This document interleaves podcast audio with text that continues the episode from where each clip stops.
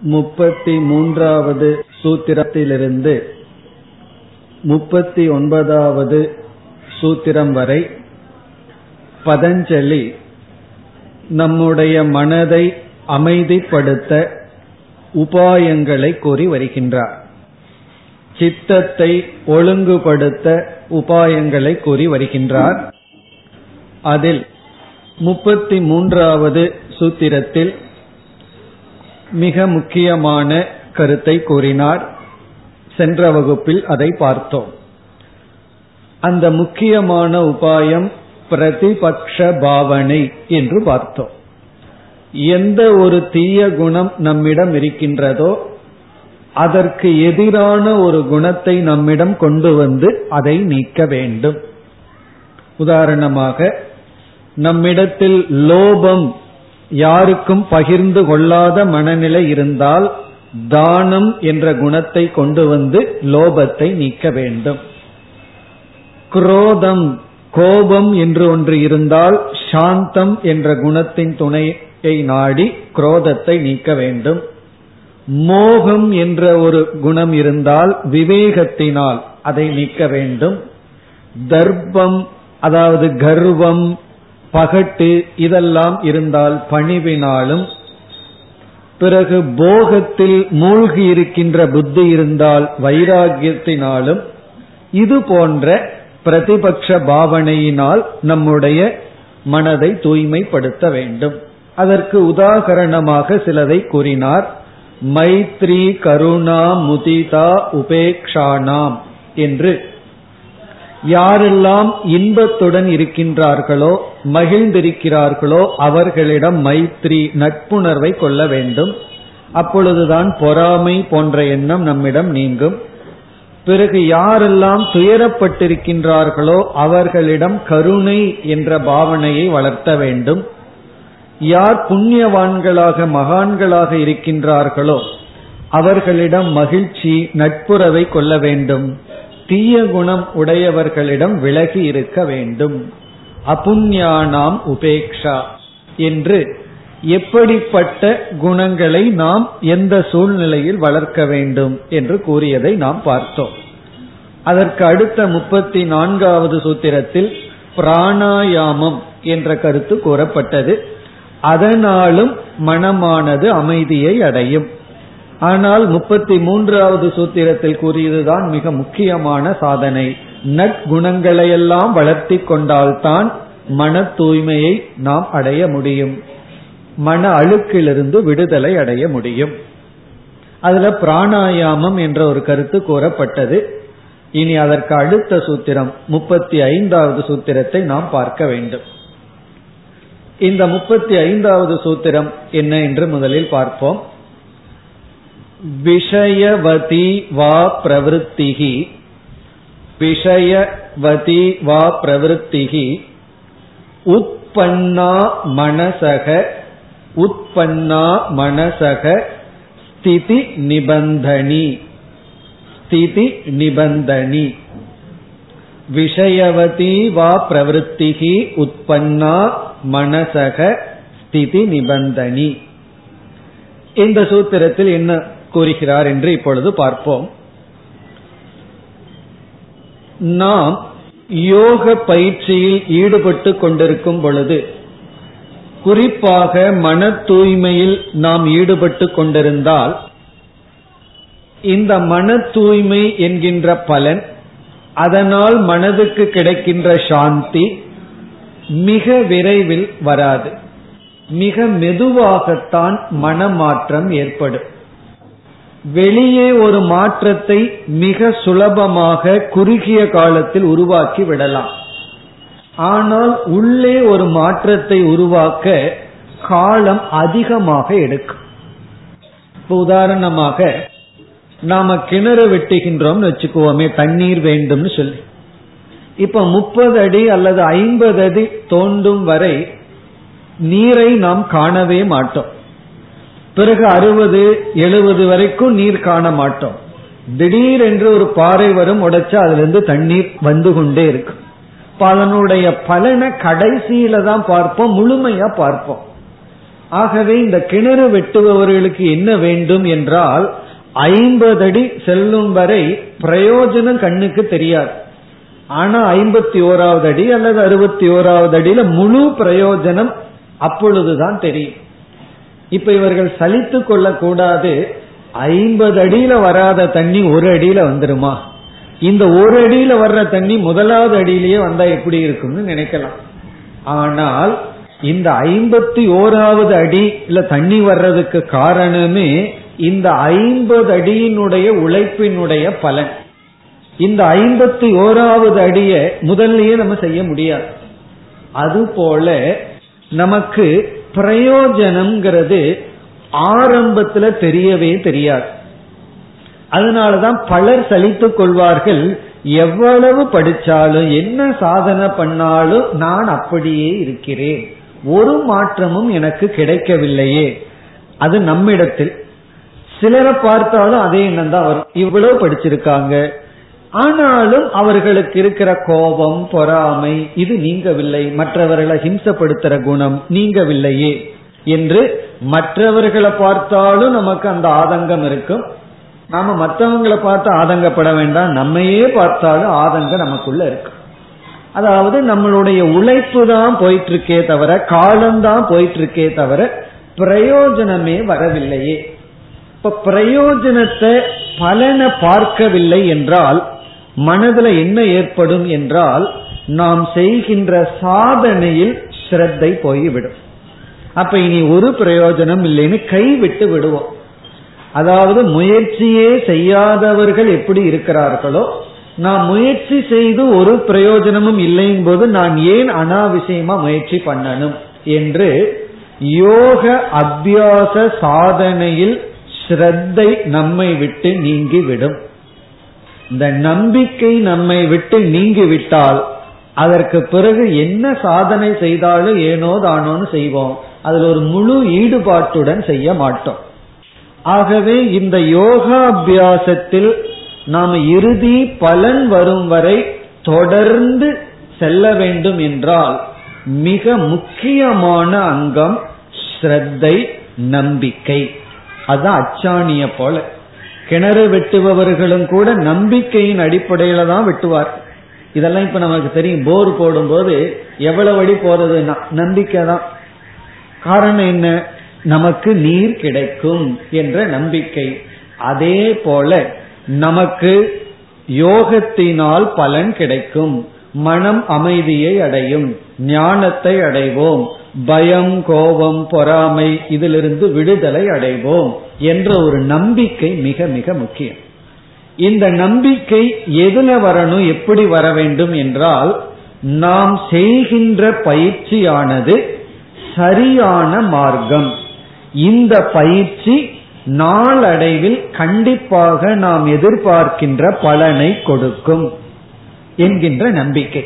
இப்ப ஸ்ரத்தை எதில் என்றால் நாம் செய்கின்ற பயிற்சியில்.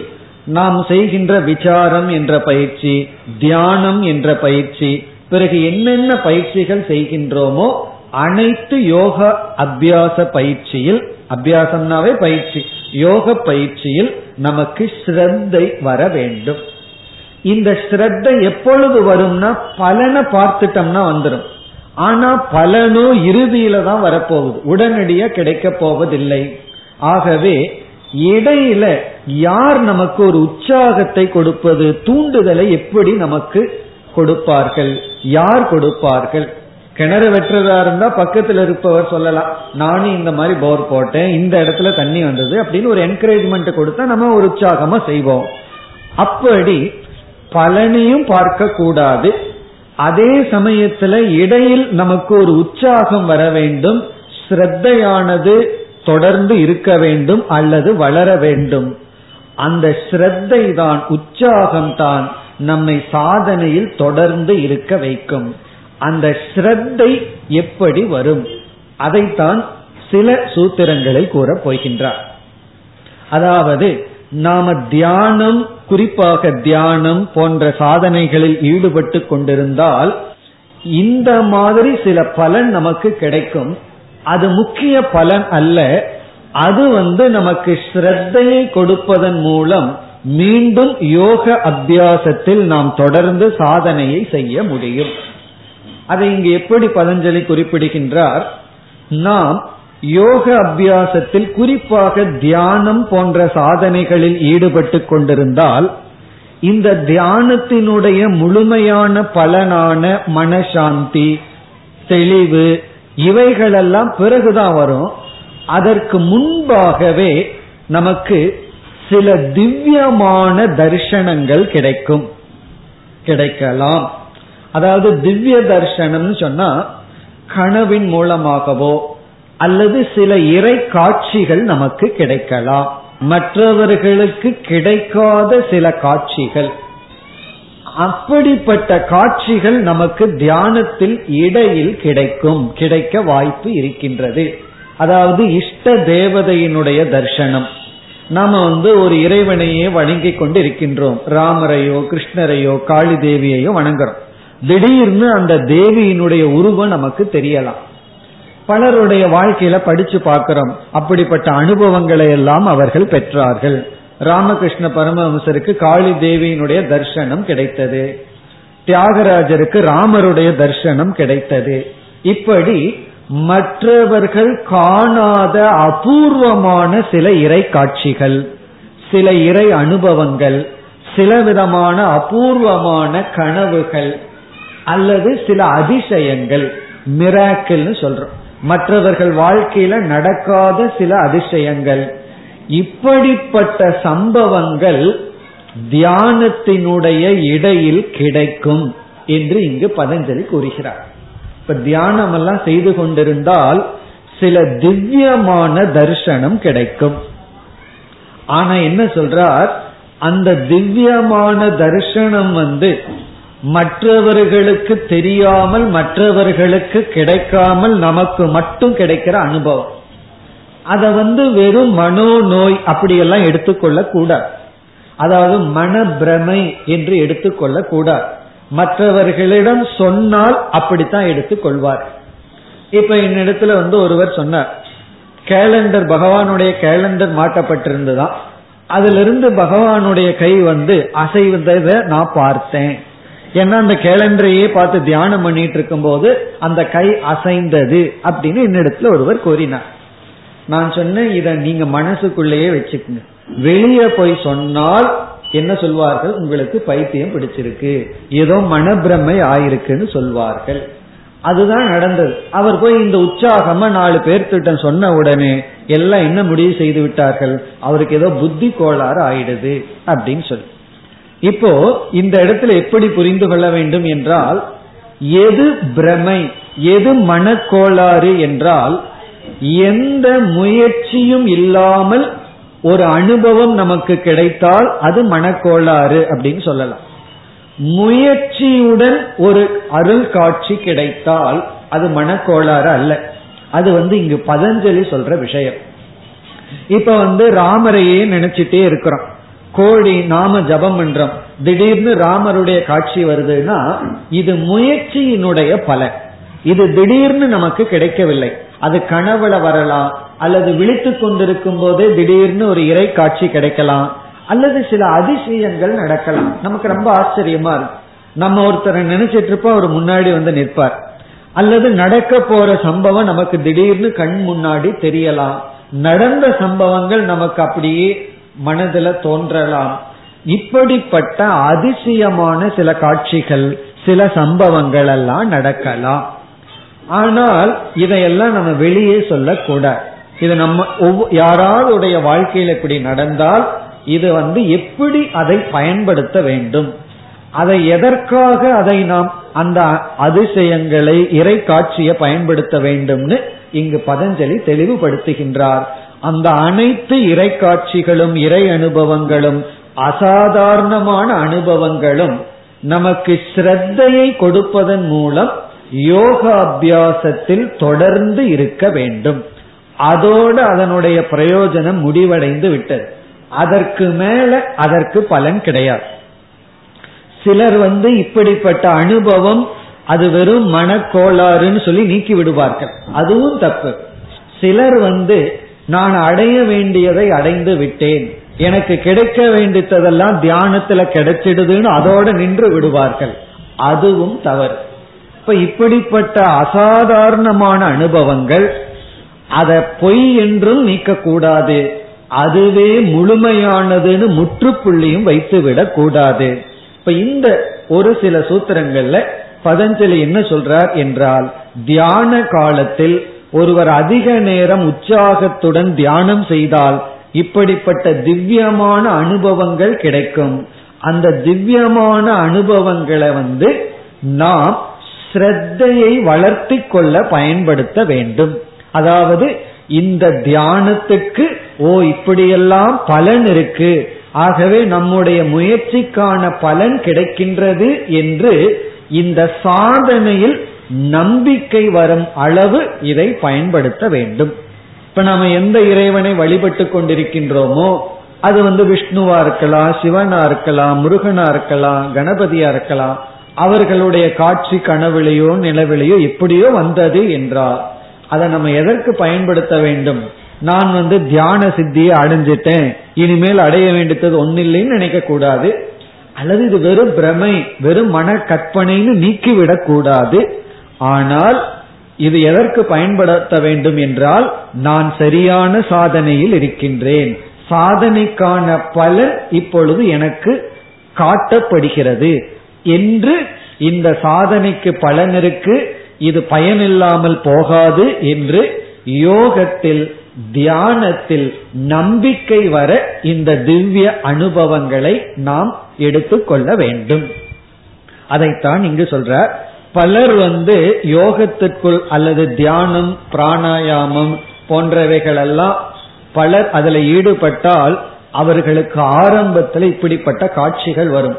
எதிர்காலம் திடீர்னு தெரிய ஆரம்பிச்சிடும் அதன் கடந்த காலம் தெரிய ஆரம்பிச்சிடும் உடனே நான் அடைய வேண்டியதை அடைஞ்சிட்டேன்னு சொல்லி இவர்கள் போய் குறி சொல்லிட்டோ ஜோசியம் சொல்லிட்டோ இருக்கக்கூடாது. அது அப்படியே மனசுல வச்சுக்கணும்.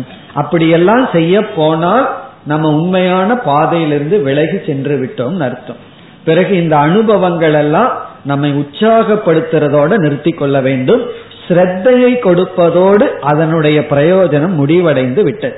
அதைத்தான் ராமகிருஷ்ணரே சொல்லுவார். ஞானம் வந்தவுடன் நான் அந்த காளி தேவியை ஞானவாளால் வெட்டி வீழ்த்தினேன் அப்படின்னு சொல்றார். இப்ப எந்த காளி தேவியினுடைய தர்ஷன பரமஹம்சருக்கு கிடைச்சு அவருக்கு அதுல ஒரு உற்சாக நம்பிக்கை வந்ததோ அதே ராமகிருஷ்ண பரமஹம்சர் ஞானம் வந்த உடனே அந்த காட்சிகளுக்கெல்லாம் முக்கியத்துவம் கொடுக்கவில்லை. அந்த காட்சி வந்து பொய்யும் அல்ல அதே சமயத்துல பிரம்மத்தை போல உண்மையும் அல்ல. அதைத்தான் இங்கு குறிப்பிடுகின்றார்.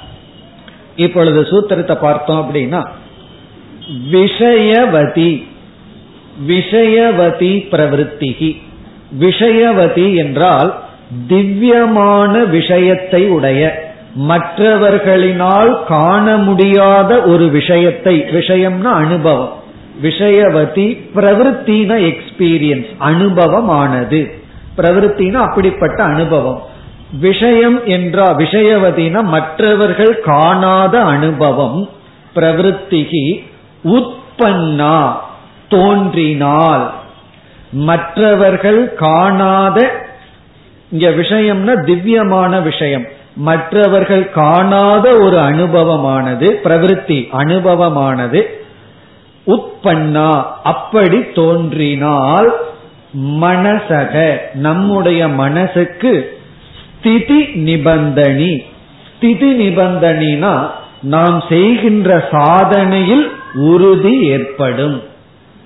ஸ்திதினா உறுதி. ஸ்திதி நிபந்தனி என்றால் உறுதியான நிலை ஏற்படும். நிபந்தனா ஏற்படும். அப்படி ஒரு பந்தம் ஏற்படும். அதாவது நமக்கு சாதனையில நம்பிக்கை வந்துவிடும். நாம் செய்கின்ற சாதனைக்கு பலன் இருக்கு. அதாவது உண்மையான கடைசி பலன் வர்றதுக்கு முன்னாடி இது வந்து நமக்கு ஒரு இண்டிகேஷன் இது வந்து நமக்கு ஒரு இண்டிகேஷனா காட்டு இண்டிகேஷன் ஒரு அறிகுறியாக காட்டுகின்றது. இப்ப இந்த தியானத்துக்கு பலன் இருக்கின்றது. இத வந்து அவாந்தர பலன் அப்படின்னு சொல்லுவோம். முக்கிய பலன் வர்றதுக்கு முன்னாடி அவாந்தர பலன் நமக்கு கிடைக்கிறது. இப்ப அவாந்தர பலன் சொன்னா நம்ம வந்து தேங்காயை எடுத்து எண்ணெய் வேண்டும் தேங்காய் என்ன வேணும்னு ஆற்றம் நமக்கு முதல்ல கிடைக்கிறது அந்த தேங்காயினுடைய அதாவது புண்ணாக்குன்னு சொல்ற நம்ம அதற்காகவா அதை ஆற்றோம் எண்ணெயை விட்டுட்டு அதைவா எடுத்துக்கிறோம்? எண்ணெய்ங்கிறது முக்கிய பலன். அந்த புண்ணாக்கு அந்த கேக் அப்படிங்கிறது அவாந்தர பலன்.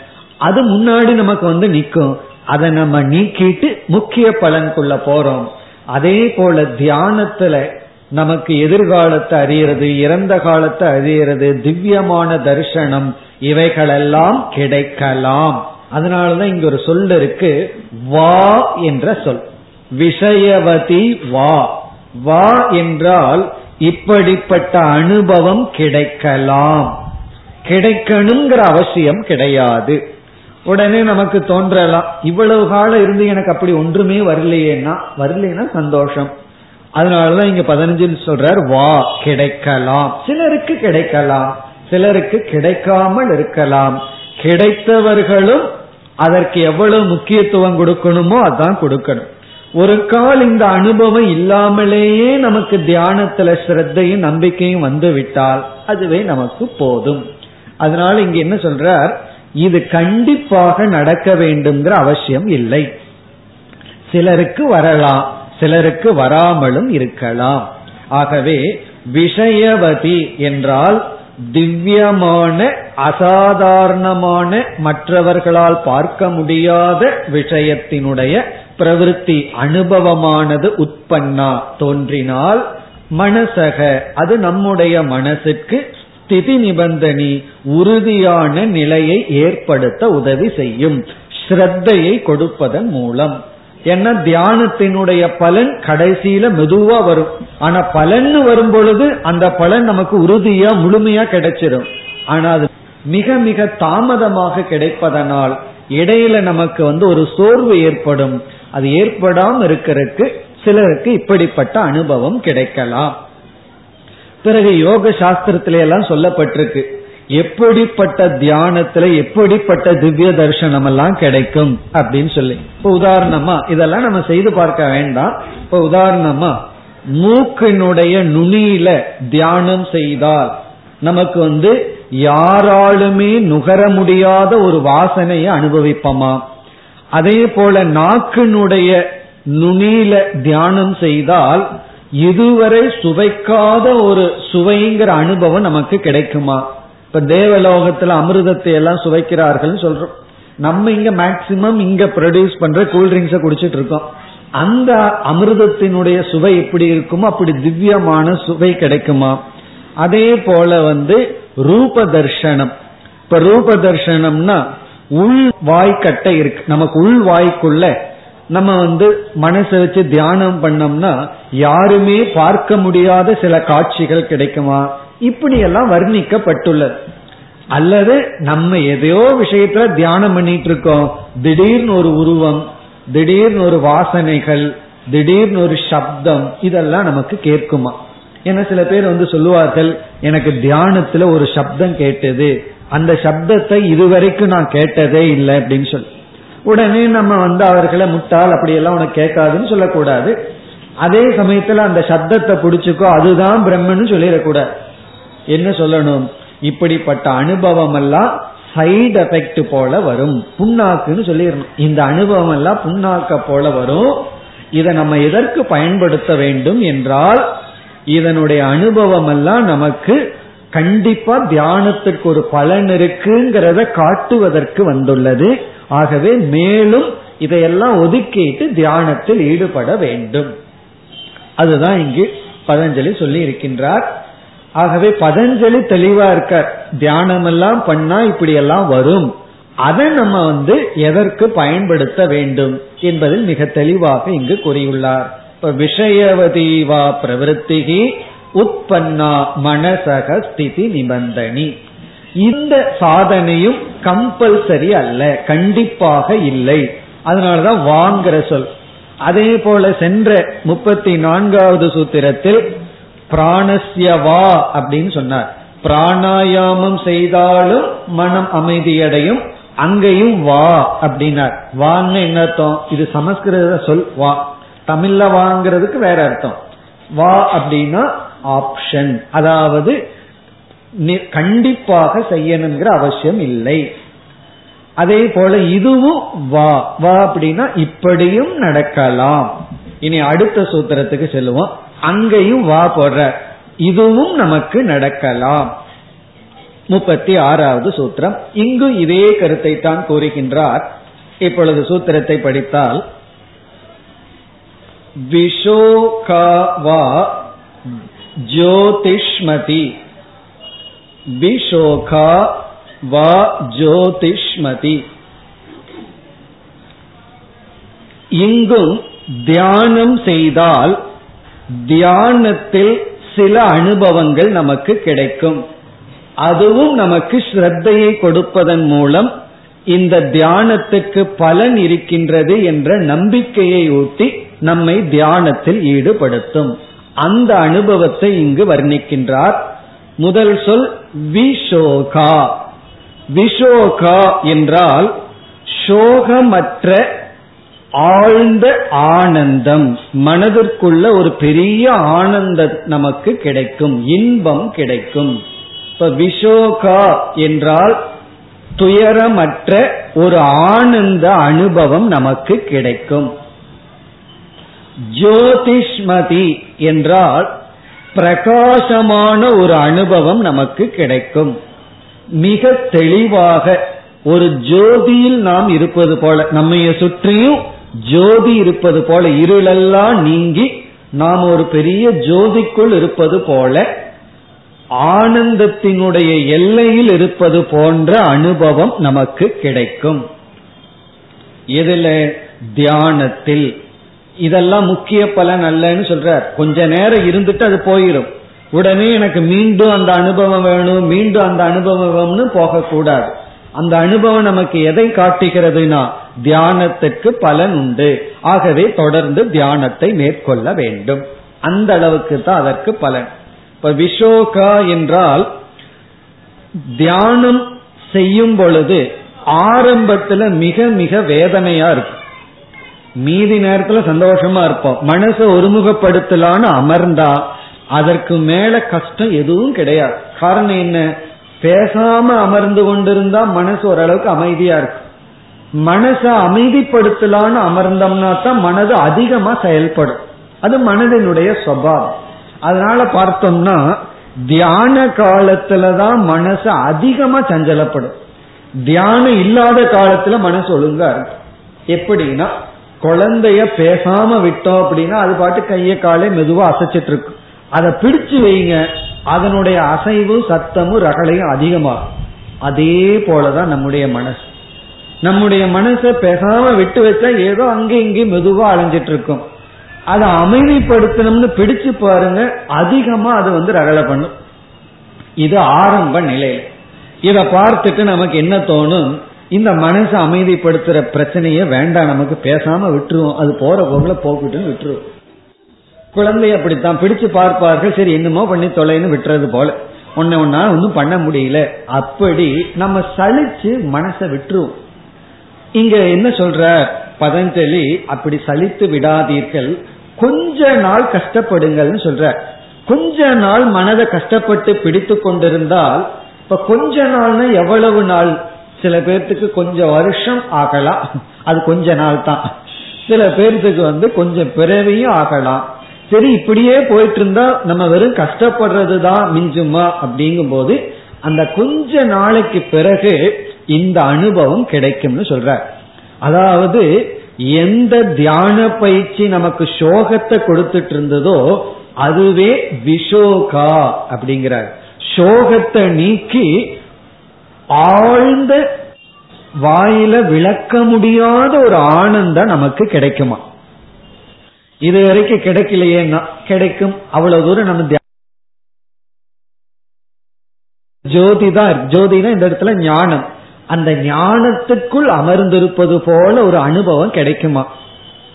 உடனே எனக்கு பிரம்ம ஞானம் எல்லாம் வந்தாச்சுன்னு சொல்லிடக்கூடாதுங்கிறார் பதஞ்சலி. காரணம் என்ன? அந்த நேரத்துல உனக்கு ரொம்ப அறிவு தெளிவா இருக்கும். கொஞ்ச நேரத்துல உனக்குள்ள இருக்கிற எல்லா சந்தேகங்களும் குழப்பங்களும் வந்துடும் ஆனா அந்த அனுபவத்தை நீ எப்படி எடுத்துக்கொள்? உன்னை உற்சாகப்படுத்த இது கிடைத்த அனுபவமாக எடுத்துக்கொள். அதுதான் இந்த சூத்திரத்தினுடைய சாராம்சம். இங்கேயும் வா அப்படின்னு சொல்றார். இப்படி கிடைக்கலாம் கிடைத்தால் இந்த அளவுக்கு இந்த தியானத்தை பயன்படுத்தி கொள்ளுங்கள். இப்படி இந்த இரண்டு சூத்திரங்களில் அதாவது முப்பத்தி ஐந்து முப்பத்தி ஆறு இந்த இரண்டு சூத்திரங்களில் திவ்யமான அனுபவங்கள் மற்றவர்களுக்கு தெரியாத காட்சிகள் அல்லது எதிர்காலத்தை குறித்து மனம் சொல்கின்ற சில அனுபவங்கள். இதெல்லாம் நமக்கு வந்து இந்த பயிற்சி பலன் கொடுக்கும் என்பதை காட்டும் அறிகுறிகள். இது உண்மையிலேயே பயிற்சி பண்ணா நமக்கு தெரிஞ்சிடும் அதாவது நடக்க போறது திடீர்னு தெரிய ஆரம்பிச்சிடும் நடந்தது தெரிய ஆரம்பிச்சிடும் அல்லது மற்றவங்களுக்கு தெரியாத சில காட்சிகள் நமக்கு தெரிய ஆரம்பிச்சிடும். சில தேவதைகளை எல்லாம் நம்ம தர்சனம் பண்ணலாம். அல்லது வந்து சில மற்ற உயிரினங்களினுடைய லாங்குவேஜ் தெரிய ஆரம்பிச்சிடும். புராணங்கள் எல்லாம் பார்த்தா சில முனிவர்கள் வந்து பறவையினுடைய பேச்செல்லாம் தெரியும். அவ பறவைகள் வந்து என்ன விஷயத்த கம்யூனிகேட் பண்ணுதுங்கிறத அதாவது ஒரு பறவை இனியொரு பறவைக்கு என்ன விஷயத்த சொல்லுது? ஒரு மிருகம் இனியொரு மிருகத்துக்கு என்ன விஷயத்த சொல்லுதுன்னு இவர்கள் அறிந்து கொள்வார்கள். இப்படி எல்லாம் கிடைக்கும். இதெல்லாம் சைடு எஃபெக்ட் இதெல்லாம் முக்கிய பலன் அல்ல. நமக்கு ஸ்ரத்தையை கொடுப்பதுடன் இது முடிவடைகிறது என்று சொன்னார். இனி அடுத்த சூத்திரத்தில் நம்முடைய மனதை அமைதிப்படுத்த அல்லது தூய்மைப்படுத்த வேறு ஒரு மார்க்கத்தை குறிப்பிடுகின்றார். முப்பத்தி ஏழாவது சூத்திரம். சூத்திரமானது வீதராக விஷயம் வா சித்தம். வீத ராக விஷயம் வா சித்தம். வீத ராக விஷயம் வா சித்தம். இங்கு என்ன சொல்கின்றார்?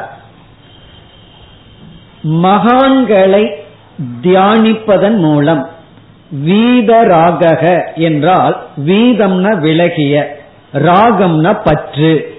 பற்றுக்களையெல்லாம் துறந்த மகான்களுடைய சித்தம். அவர்களை நாம் தியானித்தால் வீதராக விஷயம் என்றால் மகான்கள் வீதராகிகள் பற்றை விட்டவர்கள். சித்தம் என்றால் அவர்களுடைய மனதை அவர்களை விஷயமாக நாம் தியானித்தால் மகான்களை நாம் தியானித்தால் நம்முடைய மனதும் தூய்மை அடையும். அதாவது இங்க என்ன சொல்றார்? ஏற்கனவே மன தூய்மையை அடைந்த நமக்கு முன் வாழ்ந்த அல்லது வாழ்ந்து கொண்டிருக்கின்ற மகான்களை நாம் தியானித்தால் அவர்களுடைய வாழ்க்கையை கேட்பது அவர்களை நாம் தியானித்தல். அப்படி தியானித்தால் அவர்களிடத்தில் இருக்கின்ற மன தூய்மை நமக்கு கிடைக்கும். அதாவது நம்ம சத் சங்கம்னு சொல்றோமே அதைத்தான் இங்கு சொல்கின்றார். சத் சங்கம்ங்கிறது உயிரோடு இருக்கிறவங்களோட பெரியவர்களுடன் வைக்கின்ற இணக்கம். இறந்து போன மகான்கள் எல்லாம் இருக்கின்றார்கள். தாயுமானவர் முதல் கொண்டு எத்தனையோ மகான்கள். நமக்கு மகான்களுக்கு பஞ்சமே இல்லை. நாயன்மார்கள் ஆழ்வார்கள் எவ்வளவோ பேர் இருக்கிறார்கள். அவர்களை நாம் தியானித்தால் அந்த தியானமானது நமக்கு சித்த சுத்தியை கொடுக்கும். காரணம் என்ன என்றால் அவர்கள் வந்து மன தூய்மையை அடைந்தவர்கள்.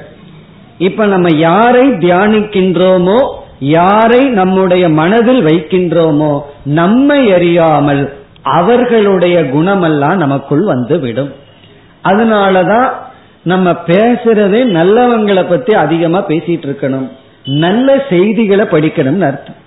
அதாவது தீயவர்களை பற்றி செய்தியை தான் அதிகமா பேப்பர்ல போட்டுட்டு இருப்பார்கள் நமக்கும் பொழுது போகல அப்படின்னா தீயவர்களை பற்றிய செய்திகளையே படிச்சுட்டு அதுல பொழுது போக்கிட்டு இருக்கிறது. அப்ப நம்ம எரியாம நம்ம மனசுக்குள்ள யார் இருப்பார்கள்னா?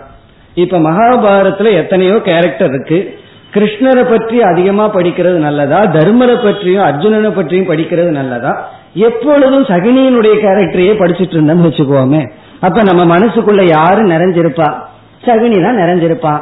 அப்படி எத்தனையோ பேர் வாழ்ந்து சென்றுள்ளார்கள். அதுல நல்லவர்களை பற்றி நாம் சிந்தித்தல் அவர்களுடைய வாழ்க்கையை நம்ம படித்தல் அவர்களை தியானித்தல். அதனால நமக்கு என்ன கிடைக்கும்னா அவர்களிடம் இருந்த குணம் நமக்கு வரும். ஹரிச்சந்திரனை பத்தி படிச்சோம்னா உண்மை பேசலாங்கிற என்ன வரும்? அப்படி நல்லவர்களை நாம் தியானித்தால் நமக்கு அவர்களுடைய குணம் கிடைத்து அல்லது மனதில் இருக்கின்ற அசுத்தி நீங்கி நமக்கு மன தூய்மை கிடைக்கும். இப்ப வேதராக விஷயம். வா சித்தம். அதாவது இங்கேயும் வா கண்டிப்பா அவங்கள நினைச்சுதான் ஆகணும்னு சொல்லவில்லை. அப்படி நினைத்தாலும் இங்க வந்து உதாரணமா சுகர் வியாசர் போன்ற எத்தனையோ மகான்கள் இருக்கின்றார்கள். அவர்களுடைய சித்தம் அவர்களுடைய மனம் தஸ்ய தியானாத் அந்த சித்தத்தை நாம் தியானித்தால். நமக்கு என்ன கிடைக்கும்னா நமக்கும் அவர்களுடைய பண்புகள் நமக்கு கிடைக்கும். உண்மையிலேயே நாம் ஒரு மகான வணங்குறோம் அப்படின்னு சொன்னா அவருடைய உடலை நம்ம வணங்கல. காரணம் என்னன்னா அவருடைய உடலும் நம்முடைய உடலும் ஒரே அன்னமய கோஷம்தான். அதுவும் அழிவுக்குட்பட்டது நாமும் அழிவுக்குட்பட்டது. பிறகு நம்ம எதை வணங்குறோம் என்றால் அவரிடத்தில் இருக்கின்ற குணத்தை நாம் வணங்குகின்றோம். அவரிடத்தில் இருக்கிற ஞானம் அவரிடத்தில் இருக்கிற வைராகியம் அவரிடத்தில் இருக்கின்ற மன்னிக்கின்ற தன்மை இப்படிப்பட்ட நற்குணங்களை வணங்குறோம். நற்குணங்களை நம்ம வணங்குறோம் அப்படின்னா உண்மையிலேயே அந்த குணத்தை நம்ம நேசிக்கிறோம் அர்த்தம். அந்த தியாகங்கிற குணத்தை நம்ம நேசிக்கிறோம் அர்த்தம். ஆகவே ஒருவர் ரொம்ப அழகா சொன்னாரு நீ யாரையும் வணங்கவில்லை நீ உனக்குள் இருக்கின்ற நற்குணங்களைத்தான் வணங்குகின்றாய். நான் வந்து ஒரு தியாகியை வணங்கவில்லை அப்படின்னு சொன்னா நீ உனக்குள் தியாகத்தை வளர்த்து கொள்ள விரும்பவில்லை. நீ ஒரு தியாகியை அல்லது ஒரு மகானை வணங்குகின்றாய்ன்னு சொன்னா நீ உனக்குள் அந்த குணத்தை பெரிதாக நினைத்துள்ளாய். அந்த குணத்தை நீ வணங்குகின்றாய். எதை நீ வணங்கி நாடுகின்றாயோ அது விரைவில் உனக்கு கிடைத்து விடும் அப்படி பெரியவர்களை வணங்குதல் அவர்களை தியானித்தல் அல்லது குருவை தியானிக்கலாம் அல்லது ஒரு மகான்களை தியானிக்கலாம் அவங்க உயிரோடு இருப்பவர்களாகட்டும் அல்லது மறைந்தவர்களாகட்டும் அந்த தியானம் நமக்கு மன தூய்மையை கொடுக்கும். இது முப்பத்தி ஏழாவது சூத்திரம். வேதராக விஷயம் வா சித்தம். இனி அடுத்த சூத்திரத்துக்கு செல்வோம். முப்பத்தி எட்டாவது சூத்திரம். சொப்ன சொப்பன நித்ரா ஞான ஆலம்பனம் வா. சொப்ன நித்ரா ஞான ஆலம்பனம் வா. இங்கும் ஒரு விதமான தியானத்தை குறிப்பிடுகின்றார். இதுவும் ஏற்கனவே சொன்னது போல. அபூர்வமான காட்சிகள்னு நம்ம ஏற்கனவே பார்த்தோம். அதோடு சம்பந்தப்பட்ட சூத்திரம் தான் இதுவும். அதாவது சிலருக்கு ஜாகிரத அவஸ்தையில ஒரு இறைவனை குறித்த தியானம் இருந்து கொண்டே இருக்கு. இப்ப ராமரையோ கிருஷ்ணரையோ அல்லது முருகனையோ அல்லது சிவபெருமானையோ நினைத்து கொண்டே இருப்பார்கள் ஜபம் செய்து கொண்டே இருப்பார்கள். அல்லது தட்சிணாமூர்த்தியே நினைச்சிட்டு இருக்கிறது காலையிலிருந்து மாலை வரை. அப்படி பல காலம் நினைத்து கொண்டே இருப்பது. அப்படி ஜாகிரத அவஸ்தையில ஒரு இறைவன் ஒரு மூர்த்தியை நம்ம நினைச்சிட்டே இருந்தோம் அப்படின்னா நம்மை அறியாமல் கனவில் யார் வருவார்கள்னா அந்த பகவான் தான் வருவார். வந்து அனுகிரகம் பண்ற மாதிரி பண்ணுவார். அப்படி பகவானுடைய காட்சி நமக்கு கனவுல கிடைக்கும். சொப்பனத்துல கிடைக்கும். அல்லது இப்ப என்ன நியூஸ் பேப்பர்ல வந்துட்டு இருக்கோ அதையே படிச்சுட்டு அந்த மனுஷனையே நினைச்சிட்டு இருந்தோம்னு வச்சுக்குவோமே கனவுல யார் வருவான்னா அவன் தான் வந்து நிப்பான். துப்பாக்கி எடுத்துட்டு வந்து நிப்பான் நம்ம முன்னாடி. அப்ப என்ன பண்ணணும்னா ஜாகிரத அவஸ்தையில பகவானையே நினைச்சிட்டு இருந்தோம்னா யார நினைச்சிட்டு இருக்கிறோமோ அவரு தான் கனவுல நமக்கு வந்து நிற்பார். பிறகு கனவிலிருந்து விழித்த உடனே நமக்கு ஒரு மகிழ்ச்சி கிடைக்கும். என்ன மகிழ்ச்சி? பகவான் எனக்கு கனவுல வந்தார். குரு எனக்கு கனவுல வந்தார். அவர் வந்து கனவுல வந்து உபதேசம் செய்தார். இப்படியெல்லாம் நமக்கு காட்சிகள் கிடைக்கும். அது இங்கு சொல்லப்படுகிறது சொப்பன. சொப்பனம் என்றால் கனவில் கிடைக்கின்ற இஷ்ட தேவதா முதலிய தர்சனம் பிறகு நித்ரா. நித்ரையில நம்ம எதை அனுபவிக்கின்றோம்? ஆழ்ந்த உறக்கத்துல ஒரு விதமான சுகத்தை அனுபவிக்கின்றோம். உண்மையிலேயே பார்த்தோம் அப்படின்னா ஜாகிரத அவஸ்தையில நம்ம எவ்வளவு பொருள் சம்பாதிச்சிருந்தாலும் எவ்வளவோ பொருள் சம்பாதிக்கிறோம் எவ்வளவோ பொருள்களை அனுபவிக்கின்றோம். அது வந்து உணவாகட்டும் கார் ஆகட்டும் பங்களா ஆகட்டும் என்னவாகட்டும். எந்த ஒரு இன்பமும் ஆழ்ந்த உறக்கத்திலிருந்து வர்ற இன்பத்தை விட அதிகமா இருந்திருதான்னு ஒரு கேள்வி கேட்டோம்னா நம்ம என்ன பதில் சொல்லுவோம்? நீங்க எந்த இன்பம் அனுபவிச்சாலும் அந்த இன்பம் ஆழ்ந்த உறக்கத்துல வர்ற இன்பத்தை விட குறைவாத்தான் இருக்கும். அப்ப இதுல இருந்து என்ன தெரியுதுன்னா எதுவுமே இல்லாத போது கிடைக்கிற இன்பம் தான் ஒரு பொருளை அனுபவிக்கிற இன்பத்தை விட அதிகமா இருக்கு. ஆகவே இங்க என்ன சொல்றார்? நித்ரா. நித்ரையில் வரும் சுகம். ஆழ்ந்த உறக்கத்துல நமக்கு கிடைச்ச இன்பம் அது ஒன்று. பிறகு வந்து சொப்பனம். சொப்பனத்துல வந்து இஷ்ட தேவதைகள் குரு அல்லது மகான் இவர்களை நம்ம கிடைச்ச தர்ஷனம்.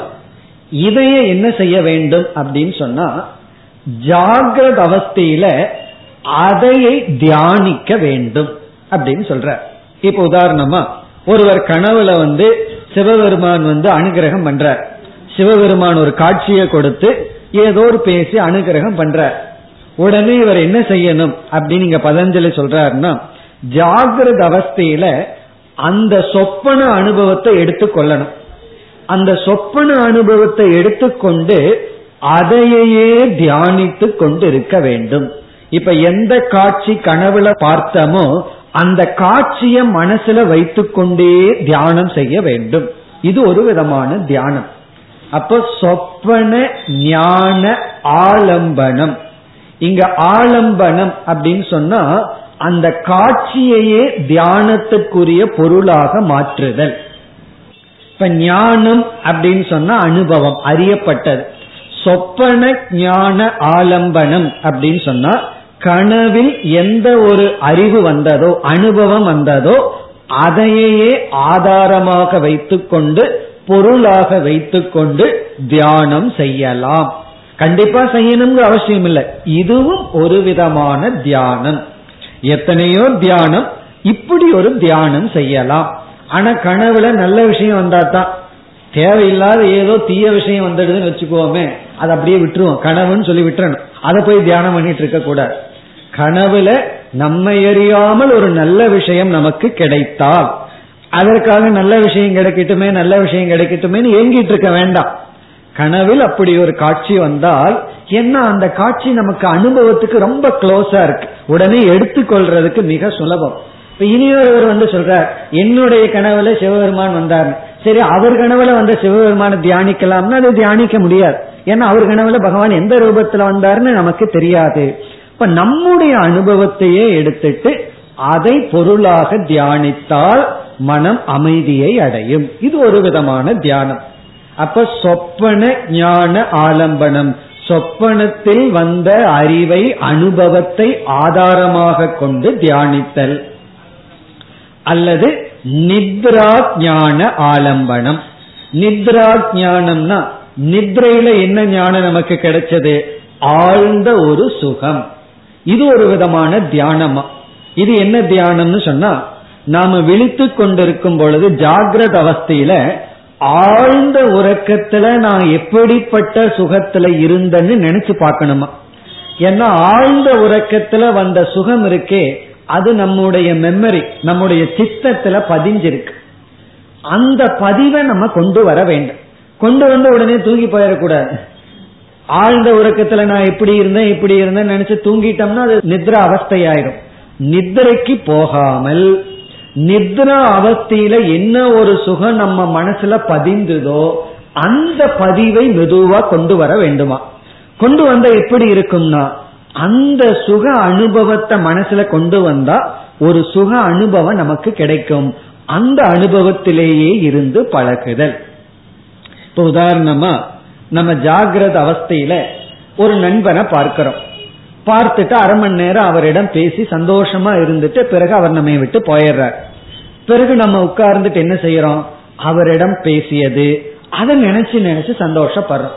அவர் போயிட்டாலும் அவரிடம் பேசியதை நம்ம மனசுக்குள்ள கொண்டு வந்து அவரை நிறுத்தி அவர் இப்படி சொன்னாரு நான் இப்படி அவரிடத்துல பேசிட்டு இருந்தேன் அப்படின்னு நினைச்சு என்ன பண்றோம்? சந்தோஷப்படுறோம். அந்த சந்தோஷம் எப்படி வந்ததுன்னா அவரிடம் பழகிய அனுபவம் நம்முடைய சித்தத்துல மெமரியில ரெஜிஸ்டர் ஆகி இருந்தது. நம்ம அந்த ரெஜிஸ்டர் மறுபடியும் கொண்டு வந்து இந்த ரீவைண்ட் பண்ணி பாக்குற மாதிரி கேட்கிற மாதிரி மீண்டும் அதை கொண்டு வந்து அதை என்ன பண்றோம்? அதுல மனசை நிறுத்தி நம்ம அந்த சந்தோஷத்தை அனுபவிக்கிறோம்.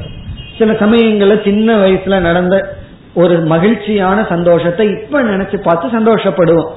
அதே போல ஆழ்ந்த உறக்கத்துல கிடைச்ச அனுபவத்தை கொண்டு வர வேண்டுமா? அதாவது நம்முடைய சித்தத்துல மெம்மரியில அந்த சுகம் பதிஞ்சிருக்கு. அதை அப்படியே கொண்டு வர கொண்டு வர மனதும் அந்த சுக வடிவமா இருக்குமா? அந்த தியானத்தில் இருந்து பழகுதல். அப்ப இந்த தியானத்திற்கு என்ன பேர் சொல்லலாம்? நித்ரா தியானம் அப்படின்னு பேர் வச்சுக்கலாம். நித்ரா தியானம்னா உறக்கத்தில் வந்த அனுபவத்தை கொண்டு வந்து தியானித்தல். ஆனா உறங்கி போயிடக்கூடாது. தியானம் பண்ணாவே சில பேர் உறக்கத்துக்கு போய் விடுவார்கள். இனி உறக்கத்தை நினைச்சு தியானம் பண்ணுன்னா சொல்லவா வேணும்? அப்படி உறக்கத்துக்கு போயிடக்கூடாது. உறக்கத்தில் இருக்கின்ற அனுபவத்தை எடுத்துக்கொண்டு அந்த அமைதியை ஆனந்தத்தை தியானித்தல். அல்லது சொப்பனத்துல கிடைச்ச சில நட்காட்சிகளை மகான்களுடைய தரிசனத்தை தியானித்தல். வா இதுவும் வா உங்களுக்கு விருப்பமா இருந்தா இப்படி செய்யலாம். எனக்கு நல்ல சொப்பனமே வர்றதில்லைன்னா விட்டுற வேண்டியதுதான். ஆனா ஆழ்ந்த உறக்கம் கண்டிப்பா வரும். உடனே என்ன செய்யலாம்? ஆழ்ந்த உறக்கத்தை எடுத்துட்டு அந்த சுகத்தை தியானிக்கலாம். இப்படி பண்ணாலும் மனசு அமைதியை அடையும். இனி அடுத்த சூத்திரத்துல முடிவுரை செய்கின்றார்.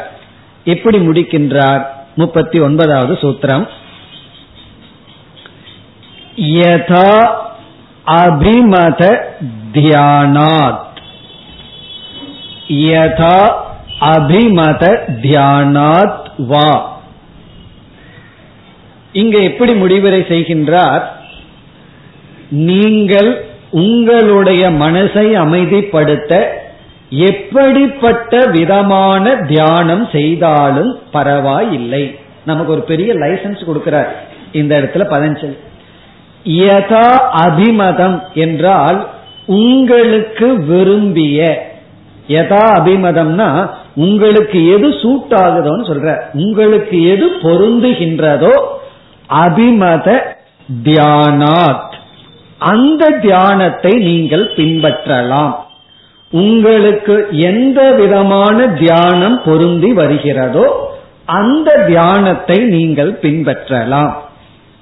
இதிலிருந்து நம்ம வந்து இப்படித்தான் தியானம் பண்ணணும் அப்படிங்கிற நியமமே இல்லைன்னு சொல்ற.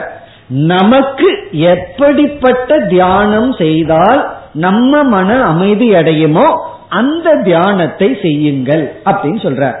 ஆனால் அதுல ரொம்ப முக்கியம் என்னன்னா அந்த தியானம் தியானத்துக்குரிய விஷயமெல்லாம் சாத்விகமாக இருக்க வேண்டும். ராஜசமான தாமசமான தேவதைகளை எடுத்துக்கொண்டு துஷ்டமான தேவதைகளை எடுத்துக்கொண்டு தியானம் பண்ணக்கூடாது. அல்லது அசுரர்கள் எல்லாம் தியானம் பண்ணுவார்கள் அல்லவா? தன்னையே வருத்தி கொண்டு ஒத்த காலில் நின்றுட்டு வெயில்ல நின்றுட்டு அப்படியெல்லாம் செய்வார்கள் அல்லவா? அப்படி ராட்சசத்தனமாகவும் இருக்கக்கூடாது. சரி நம்ம சரியான விதத்துல தான் தியானம் பண்றோமா இல்லையான்னு எப்படி கண்டுகொள்வது அப்படின்னு சொன்னா அதற்கு மிக மிக சுலபமான ஒரு மார்க்கம் இருக்கு. தியானம் செய்து முடித்ததற்கு பிறகு நம்முடைய மனமும் உடலும் நல்ல விதத்தில் இருக்கணும் அமைதியா இருக்கணும் ஆரோக்கியமா இருக்கணும். உடல்ல வேதனை வரக்கூடாது மனதிலையும் வேதனை இருக்கக்கூடாது. உதாரணமா சில பேர் வந்து சுவற்றில வந்து ஒரு டாட்டை வச்சுட்டு ஒரு புள்ளிய வச்சுட்டு அதையே பார்த்து கொண்டு இருப்பார்கள். அப்ப என்ன ஆகும் அப்படின்னா அதையே பார்க்கும் பொழுது நமக்கு தலைவலி எல்லாம் வந்துடும் தியானம் பண்ணி முடிச்சா தலைவலி வருவது அல்லது உறக்கம் கெடுதல் அல்லது பசி போகுதல் உடலுக்கு ஏதாவது ஒரு பாதிப்பு ஏற்படுதல் இப்படியெல்லாம் இருந்தால் நம்ம தவறான விதத்துல தியானம் செய்யறோம்னு அர்த்தம். அப்படி இல்லாமல் உடலில் பாதிப்பு வரக்கூடாது. குறிப்பா இந்த தலைவலியோ பசியின்மையோ தூக்கமின்மையோ அல்லது ஒரு ரெஸ்ட்லெஸ்னஸ் சொல்றோம். மனதில் ஒரு சஞ்சலமோ இப்படியெல்லாம் வராமல் தியானம் செய்து முடிந்ததற்கு பிறகு மனதில் அமைதியும் உடல்ல எந்த நோயும் வழியும் வராமல் இருக்க வேண்டும். அதுதான் முக்கியமான நிபந்தனை. அதாவது விரதம் இருந்ததற்கு பிறகு எப்படி உடல் அதிக ஆரோக்கியம் ஆக வேண்டுமோ ஆனா அல்சர்ல போய் முடியக்கூடாது. அது தவறான விரதம். விரதம் இருந்தோம்னா விரதம் இல்லாமல் இருப்பதை விட உடல் அதிக ஆரோக்கியமாச்சுன்னா அது சாத்விகமான விரதம். அதே போல தியானம் ஒன்று நம்ம செய்தோம்னா அதனுடைய பலன் எப்படி இருக்க வேண்டும் என்றால் அது முன்பை விட மனதிற்கு அதிக சக்தியையும் ஆனந்தத்தையும் கொடுக்க வேண்டும். அதை விட்டுட்டு மனதுல வந்து ஒரு ஒரு விதமான டிப்ரெஷன் ஒரு விதமான சோகம் ஒரு விதமான மனப்பழு அல்லது உடல்ல ஒரு வழி தலையில ஏதாவது ஒரு வழி இப்படியெல்லாம் ஏதாவது ஏற்பட்டால் நம்ம தவறான விதத்தில் தியானம் பண்றோம்னு அர்த்தம். என்ன இங்க பதஞ்சலி வந்து ஒரு பெரிய லைசன்ஸ் கொடுத்துட்டார். யதா அபிமதம்னா உங்க இஷ்டப்படி தியானாத் நீங்கள் தியானத்தை மேற்கொள்ளலாம். காரணம் என்னவென்றால் ஒவ்வொருவருக்கும் ஒவ்வொரு விதத்துல பலகீனங்கள் இருக்கு. அதனால அந்தந்த பலகீனங்களை அவரவர்கள் உணர்ந்து அவர்களுடைய உடல்நிலை மனநிலை அதற்கு தகுந்தாற்போல் தியானத்தை மேற்கொள்ள வேண்டும். நாம அமர்கின்ற விதம். எப்படி இருந்தா நம்ம நன்கு அமர முடியுமோ உடலுக்கு ஆரோக்கியத்தை கொடுக்குமோ அப்படி அமரலாம். கண்டிப்பா பத்மாசனத்துலதான் அமரணும்னு ரெண்டு காலையும் மேல போட்டு உட்கார்ந்து அரை மணி நேரம் கழிச்சு வேற யாராவது ஆள் வந்து அதை பிரிச்சு விடணும் அந்த மாதிரி ஆயிடக்கூடாது. கால் கை வந்து பாதிப்பு ஏற்பட்டு விடக்கூடாது. அல்லது வந்து மனசுல வந்து ரொம்ப ஒருமுகப்படுத்தி தலைவலிக்கிறதோ அல்லது கண்ணு கெட்டு போறதோ இப்படி எல்லாம் ஆகிவிடக் கூடாது. அதில் கவனமா இருந்து நம்ம நமக்கு எது உகந்ததோ அப்படிப்பட்ட தியானத்தில் ஈடுபட்டு என்ன செய்யலாம்னா சித்தத்தை ஒழுங்குபடுத்தலாம் என்று இந்த சூத்திரங்களை முப்பத்தி மூன்றிலிருந்து முப்பத்தி ஒன்பதாவது சூத்திரம் வரை சித்தத்தை ஒழுங்குபடுத்த சாதனைகளை கொடுத்தார். இனி அடுத்த சூத்திரத்திலிருந்து சித்தம் ஒடுங்கி விட்டதுங்கிறது எனக்கு எப்படி தெரியும்? அதற்கான குழுவை கொடுக்க போற. இதெல்லாம் உனக்கு சித்தம் ஒடுங்கி விட்டது என்பதற்கு அறிகுறிகள் என்பதை சொல்லி பிறகு இந்த தியானத்தினுடைய பலனை சொல்லி இந்த முதல் பாதத்தை அதாவது முதல் அத்தியாயத்தை முடிக்கப் போகின்றார். அடுத்த வகுப்பில் நாம் தொடரலாம். ॐ पूर्णमधपूर्णमिधम् पूर्णात्पूर्णमुदच्छते पूर्णस्य पूर्णमादाय पूर्णमेवावशिष्यते ॐ शान्ति शान्ति शान्तिः